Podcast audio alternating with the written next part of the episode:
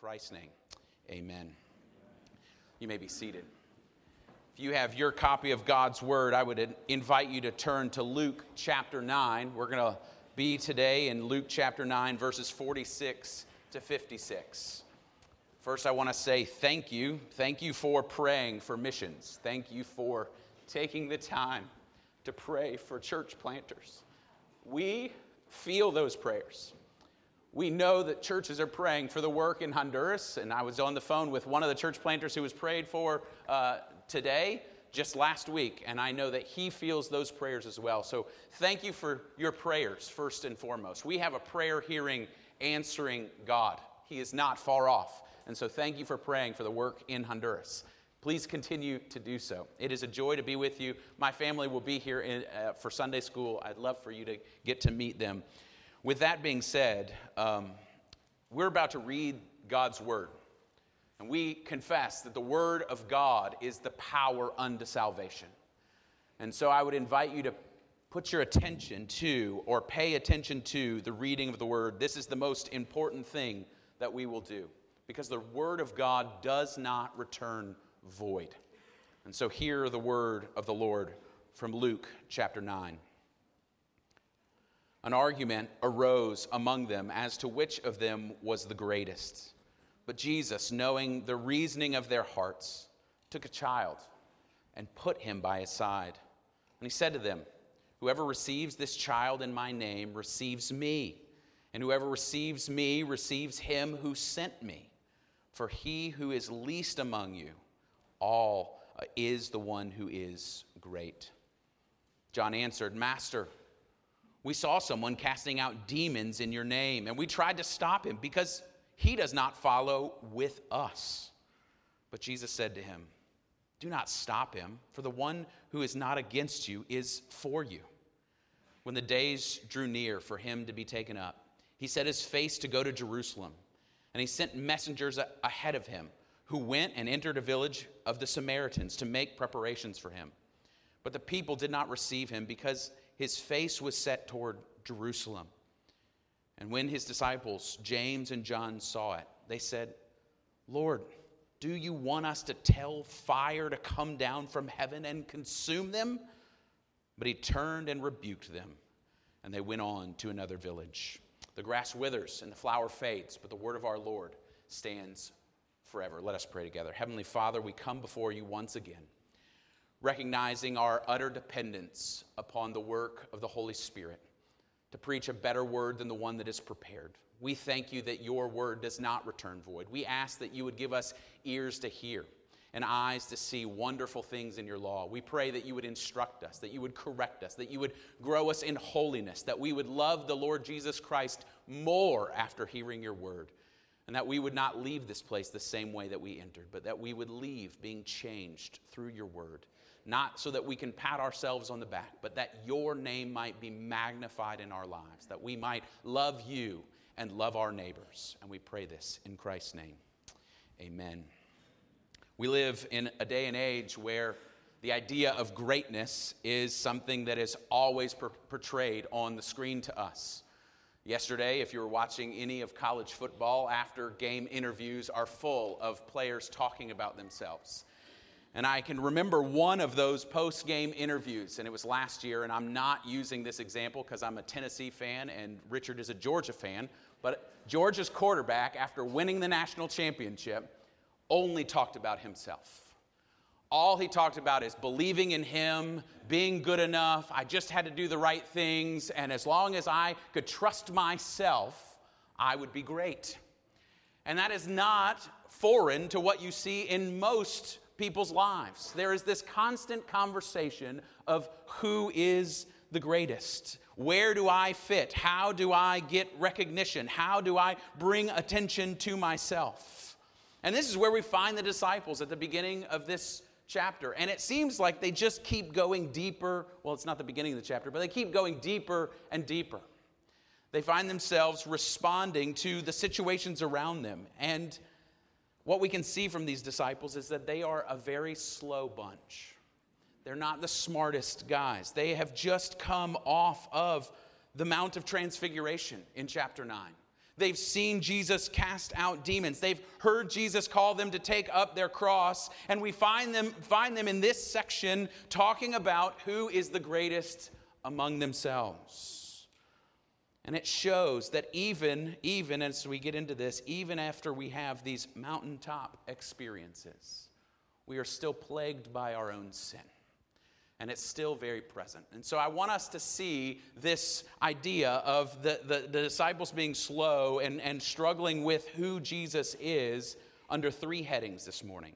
The first is who is the greatest, the second is Pharisaical holiness, and the third is rejected and corrected.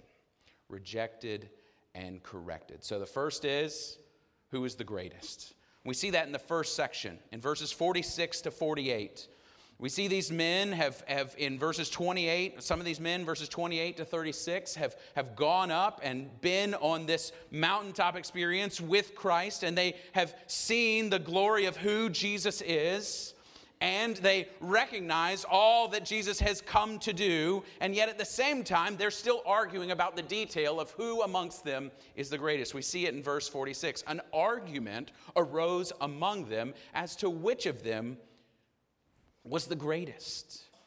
And it's amazing that after being those who had received so much grace, it was not them who had called themselves, it was Jesus who had called them. It was Jesus who had, had brought them to be disciples, that they're having a conversation about where they fit. And it's amazing that oftentimes we can think that experiences is what changes us, right? They have had one of the most miraculous, uh, miraculous situations happen to them in the fact that Jesus has called them, has elected them. They are following with Jesus, they are seeing him do miracle after miracle, and yet their focus is on themselves. It's not real foreign to where we find ourselves oftentimes. That we find ourselves thinking about how we fit into things, how we uh, are found to be great, or whether people take notice of us and what we are doing. And so they've seen the greatness of Jesus, but their conversation is still about the greatness of themselves, which led J.C. Ryle to say, It's amazing that pride is much like the skin that is on our bodies.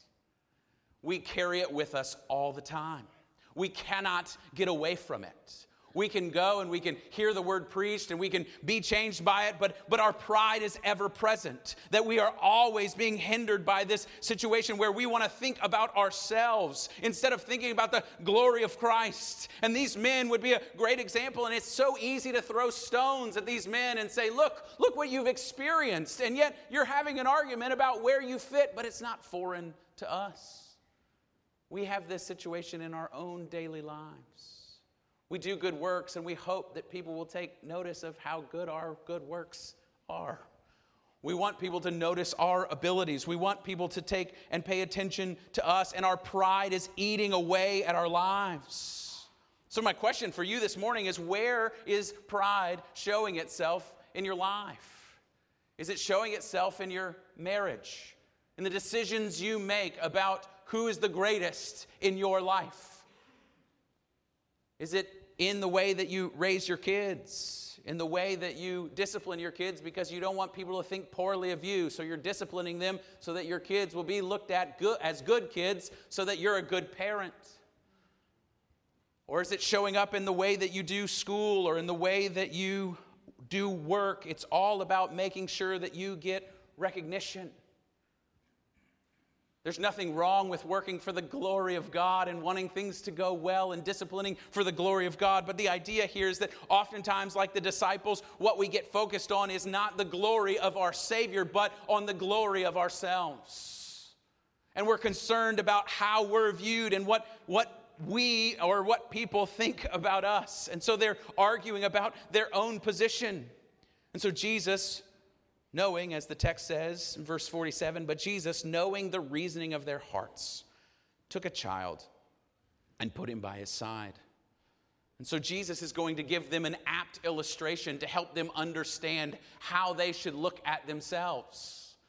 Right? He grabs this child, which most likely would have been the child just up a little bit, who he has just call, uh, cast out the unclean spirit from. In verses 37 to 43, we see Jesus uh, cause a, a, spirit to come out of a, a, young child. It says in verse 39, and behold, a spirit seizes him, and he suddenly cries out. It convulses him so that he foams at the mouth and sh- shatters him, and will hardly leave us. And I beg your disciples to cast it out, but they could not. Jesus answered, O faithless and twisted generation, how long am I to be with you and bear with you? Bring your son here. While he was coming, the demon threw him to the ground and convulsed him. But Jesus rebuked the unclean spirit and healed the boy and gave him back to his father. So, most likely, in the context of what we're seeing, it's this child that Jesus grabs. And he, and he brings him as an example to these disciples, which is a young boy who is completely help, helpless, unable to do anything for himself because he's filled with an unclean spirit and he needs to be, be taken care of. And that is what Jesus has done. And so Jesus uses this child as an example to these, these men. And in verse 48, he says, Whoever receives this child in my name receives me, and whoever receives me receives him who sent me. For he who is least among you is the one who is great. And so, what Jesus is saying is, is showing them that the example that he wants them to understand is that to serve the least of these, then the, the people that would have been unable to help themselves, is the one who is the greatest. And so Jesus is saying that service is the way up. The way down is the way up. To die to self. In our pastoral prayer, Patrick thanked the Lord and prayed, saying, We thank you that you didn't count equality with God something to be grasped, but made yourself nothing for the sake of sinners. You see, what Jesus has done is become the one who came to serve. What he is showing them, what he is, is saying to them, is the very thing that he has done in coming. You see, he is, he is saying that to, to, to serve is the way up. That is, is for us to get more recognition, is for us to become less, is his argument. Is that as you serve the least of these, that is the one who is great among you. And it's countercultural. It's an idea that is driven by a sense of having a high view of God and a low view of self. And so they, this is Jesus' rebuke to them. And so I ask us this morning is that the heart that we have? When we talk about service, is service only defined by what kind of recognition we get? What kind of pat on the back people give to us for what we're doing? Or as Count Zinzendorf said, preach Christ, die, and be forgotten. Is that our goal? To serve Christ, die, and be forgotten. That we can sing, Abide with me, because our eyes are so set on heaven and our eyes are so captivated with our Savior that we long to be with Him. Is that how we are living our Christian lives as death to self and living for Christ. Because, in essence, the last section of this, this text, and he did this in verse 23 as well, Jesus had already told them to take up their cross and follow him. And at the end, he's going to talk about service, and he's going to talk about you cannot have divided hearts in serving me. He's going after what it means to think about his glory. And this is where, brothers and sisters, it would seem that this would have hit home. Jesus has now kind of rebuke them for their conversation. And then you would think that they would hear it, repent, and then move forward. But no, we see Pharisaical holiness as the second thing.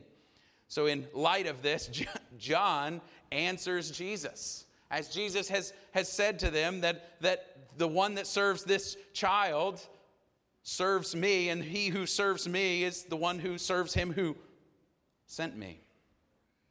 And John answers, Master, we saw someone casting out demons in your name, and we tried to stop him because he does not follow with us. But Jesus said to him, Do not stop him, for the one who is not against you is for you. And so we see that John, in light of what Jesus has said, said, But, but Jesus, I, I understand that, but there's this one who is out there actually casting out demons in your name. And that really concerns me because Because he's not doing it as one of who? One of us. He's not one of us. And I'm really thankful to Ligon Duncan for this part of this sermon because he said, This is a text for preachers.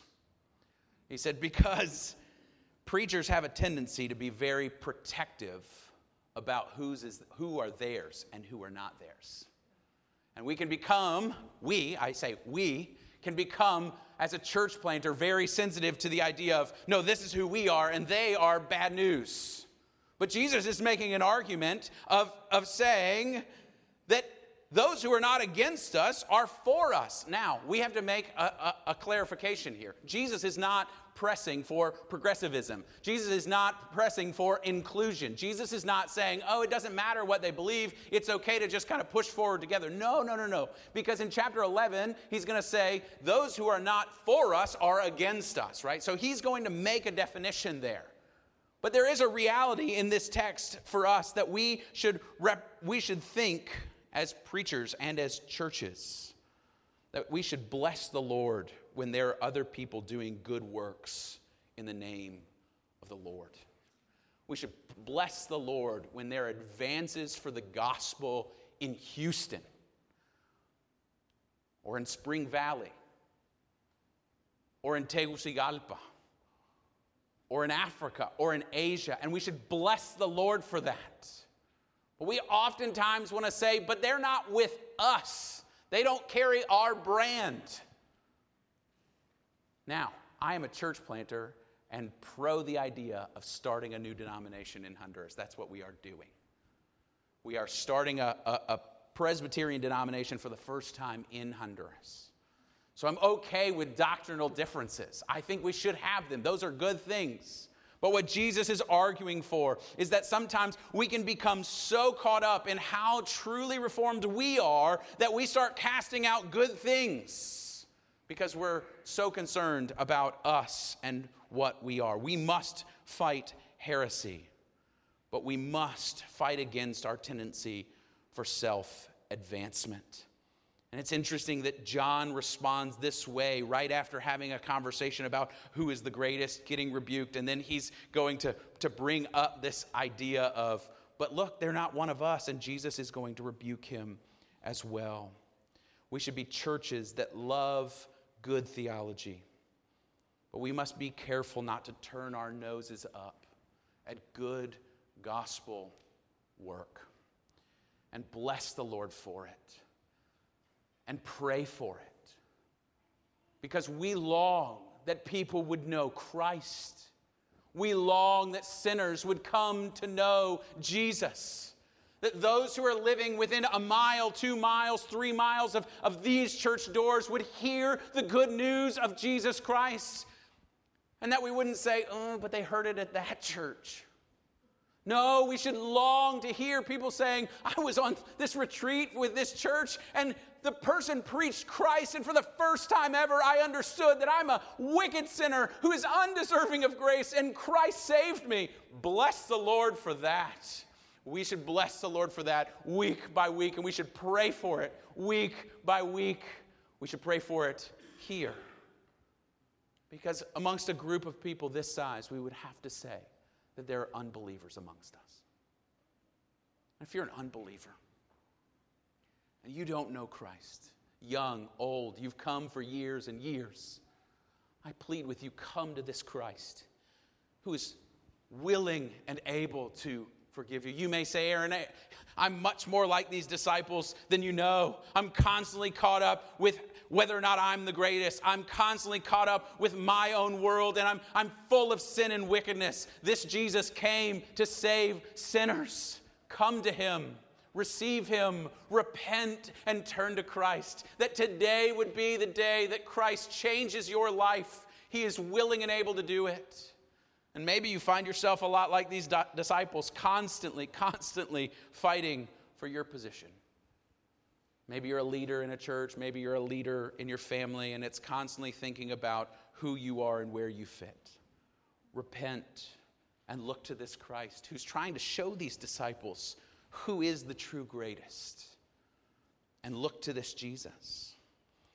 But oftentimes, even within the church, we can be like dogs who are constantly marking their territory. In Honduras, a lot of people have, we live behind gates, um, and a lot of people have protective dogs, right?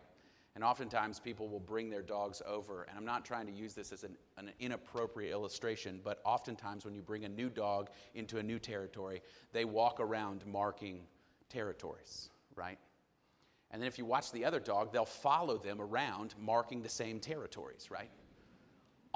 Oftentimes, that's what preachers are constantly doing. No, this is my territory. No, this is my territory. No, this is my territory. While all along, somebody's robbing the house because we're so focused on marking what's ours instead of caring about the good news of the gospel and that Christ has come he has died. He has risen. He sits at the right hand of the Father, and He promises to save people. That is the glory of what Christ has come to do. And that's what He's going to show us in the third point as we turn towards the idea of rejected and corrected.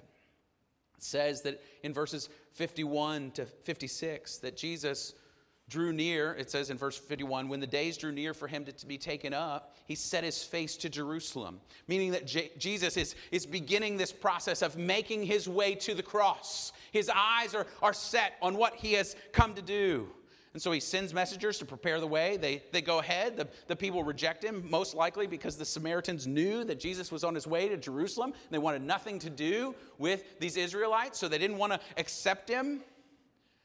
And verse 54 shows us again the lack of grace of the disciples.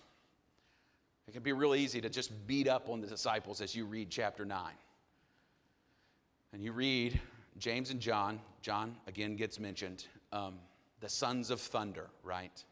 Says in verse 54 And when the disciples, James and John, saw it, they said, Lord, do you want us to tell fire to come down from heaven and consume them?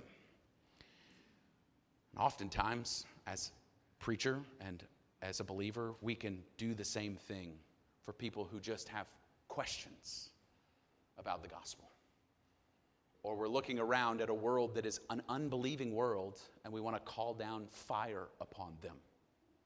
And yet, Jesus has set his face to Jerusalem for the, for the purpose of coming to die for sinners.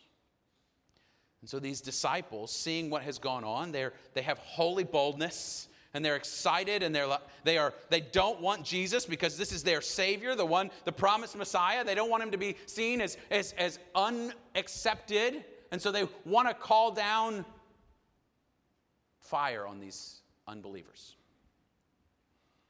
It reminds me of in 2 Samuel when there's multiple times when Abisai, I, said that in Spanish. Uh, Avisai and um, Joab are constantly with David, and people do things to David. And the first thing they're ready to do is they, they'll say to David, David, let's cut their heads off, right? He, they're so ready to protect the king. So we can put this in a good light and say, look, they're just protecting their king.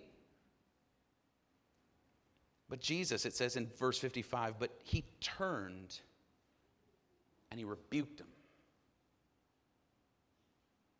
Why would Jesus turn and rebuke them? Because Jesus has come for a purpose. He has set his sights on Jerusalem. Jesus has come for the fact of dying for sinners. Jesus has come to go to the cross. He has come to give the good news of hope in the gospel. You see, Jesus has come and he rebukes them because he has come so that these people would not receive, if they know the Lord Jesus Christ, would not receive the fire that they deserve falling down upon them. Because what is going to come is judgment if they don't know the Lord Jesus Christ. But who is going to go and receive that judgment? Is it not Jesus himself who is going to go to the cross and receive the fire that these unbelievers deserve, that you and I deserve? For our sakes. He's going to go to the cross and take the, the wrath of God so that others might be received. And so Jesus looking at these men, rebukes them because he knows what he has come to do. And what he has come to do is to die for sinners, to show them that the greatest is the one who comes to serve, not to be served. That the greatest is, is Jesus Christ. The example is the one who didn't count equality with God something to be grasped, but he came to serve, to die. He who had equality with God, but made himself nothing. Why? so that we could be saved, so that we could be given eternal life, so that we could be named and adopted and received by Him, through Him, and for His glory. You see, Jesus has come for that very purpose. He's come that we would know Him, and that's what we long that people would know day in and day out. So, my question for us in closing would be Is that what people are hearing from us on a daily basis? That they hear from us the good news of the gospel, the good news of the truth of the Lord Jesus Christ, that our friends at school, that our friends at work, that our neighbors, they hear a hopeful people not because we're hopeful of what's going on in America, but because we're hopeful because Jesus came, died, rose, and sits on the throne. And our hope is in heaven, that we are pilgrims headed to a better country, that we can sing again, Abide with me, fast falls the eventide. And it, with my closing eyes, I'm looking towards heaven, that that is our hope, that that's what we find comfort in. Brethren, is that what people are receiving from us? a joy filled Christianity that is overwhelmed with who this Jesus is. That we have come to know the greatest, the one who is the God man, who made himself nothing. So the simple kid from Tegucigalpa, Honduras, could say, I'm a blood bought son of God. And if that's you this morning, that you're a blood bought son or daughter of the King. Who's the greatest? It's our Savior. Look to Him and find hope. Let us pray together. Heavenly Father, we thank you for your word. We're thankful that it is sharper than any double edged sword. We're thankful that it cuts us to the quick. Lord, we pray that as we look to Christ, that we would be changed. Oh Lord, rebuke us of our tendency to find hope in ourselves. Rebuke us of our tendency to want to be the greatest. Rebuke us of our tendency of wanting to mark the areas that are our areas of expertise. Help us to rejoice in the advance of the gospel. We pray, O oh Lord, that there would be advance in your kingdom today, in the hearts of people throughout the city of Houston. We pray that as men rise to preach the gospel, we pray that sinners would be brought home. That this day, we would look back and say, what happened in Houston in, on the second week of November? There's been a grand change, and that all we can tack it to is that sinners were brought to saving faith in Christ, and that neighborhoods and cities are changed through the work of the Holy Spirit in the lives of believers. Lift high your name, O Lord, amongst us. And we pray this in Jesus' name. Amen.